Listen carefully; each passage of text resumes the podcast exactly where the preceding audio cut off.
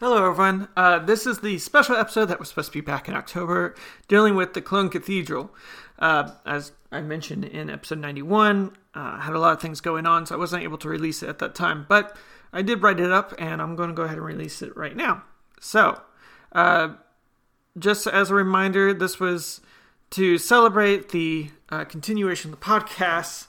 Uh, we decided to have a brief episode on the Cologne Cathedral, and it had been selected by a vote on Twitter, or X now, I guess, as the most well known and recognized monument of Germany. So I decided to give some background on it. The Cologne Cathedral, located in the city of Cologne, surprise, surprise, in western Germany, is just a short trip from the Low Countries. Sitting on the Rhine River, the city was captured by the Romans in 50 AD when Rome was establishing its border with the wild north and allowed Cologne to become the capital of the region. The city over time grew, and by the time of the fall of the Romans, it had served as a capital for the Roman rebellion and a major center of trade. After the fall of the Romans, it became part of the Frankish Empire and eventually a part of the Holy Roman Empire.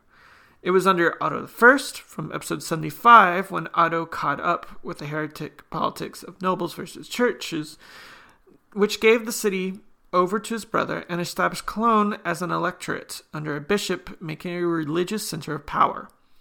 And it was while it was under the archbishopry that the cathedral construction begins. The site for the construction was deep in the heart of the city, where it was selected in 1248, a point we haven't reached just yet in the show. But it had already been the religious site for the city since the 300s, with a small square building being known as the oldest cathedral in Germany at the time. The other church located there had been completed in 818, but was marked for destruction when it came time to build the new cathedral. So don't think that, you know, we're the first ones to destroy old buildings. Trust me, they've been destroying them for a long time. So, why did Cologne decide they needed this brand spanking new cathedral? Well, the relics of the three kings had been taken by Barbarossa back in 1164. It was decided that these relics really needed a beautiful house. The question became, of course, where should it be and how to gather the funds for it. As we shall see in future episodes, it would become not it would not be until the tumultuous bout between Pope Gregory IX and Frederick II when under Conrad von Hochsens there would be enough funds gathered and the planning for the cathedral by Meister Gerhard would be completed in 1248. By way, those are just the plans, not the actual construction. While construction would begin under Meister Gerhard and Conrad von Hochsen, it would not be finished in either one's lifetime, though it would be the cause of Gerhard's shorter lifespan as he fell off scaffolding while working on the project in 1271, some 23 years into the project. This would be 10 years after Conrad had died and was currently buried within the unfinished cathedral. Unfortunately for the cathedral, the funding and the passion to continue the project died with the death of Gerhard, as construction would stop just two years after his own death. At this point, it was simply the south tower that had been completed to the belfry, and a large crane marking that construction was still planned on top of the building for the next, oh, let's say 400 years.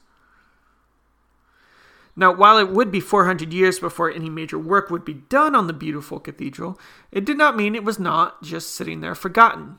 It was used as was intended and would have projects such as the choir being completed in 1322. It would not be until 1560 when construction completely stopped. So, you know, they didn't completely give up on it. They would do little bits here, little bits there. But by 1560, the yeah, no, we're done with this. Until then, the, the nave was given a roof and stained glass windows were installed. But by 1560, they decided to stop, not because of the coming religious strife that was flowing through Europe at the time, but more about trade and just taste. See, Cologne at the early to mid 1500s was going through quite the economic growth spurt and had a change in the, its artistic flavors, favoring the Italian Renaissance works and what was soon to become called the Cologne Renaissance styles over the Gothic overtures of the cathedral. Add on to the fact that Cologne, despite having staying a Catholic stronghold with the Cologne War in the 1580s, it still had strong economic ties with the Protestant Netherlands, and it became clear that working on a large Catholic and what was considered old and tasteless building was too much of a hassle for better relations. So it's tacky, and the people who are giving us money don't like it, so we're not going to do it. We're not going to keep up with it. With the coming Thirty Years' War and the disaster that it would befell Germany, the city would never get into position to where they could gather the funds, let alone the desire, to finish the cathedral, and it would stay this way, unfinished and untouched, until the 1800s. In the 1800s, Cologne became French and then Prussian with the fall of Napoleon and became another center of religious conflict between Protestants and Catholics as Protestant Prussia continued to put the religious thumb down on the Catholic minority of its kingdom. Cologne also became a center of trade and industry again, as the city became a center for the growing railroad and eventually heavy industrial machine business. With the wealth of the city and the growing fascination with the Gothic style of the church, it also seemed to be fate when going through some of the older documents of the city records, they found the plans for the church from Gerhard some 600 years before. Realizing this would be a great political victory with the Catholic subjects, Prussia decided to finish the application and agreed to work with the city's Zentral Zentraldombauverein zu Cologne von 1842, making it one of Germany's oldest standing non government organizations and it would work under their guidance that the cathedral would finally be finished in 1880 with about 1 billion in today's dollars being the budget for the construction.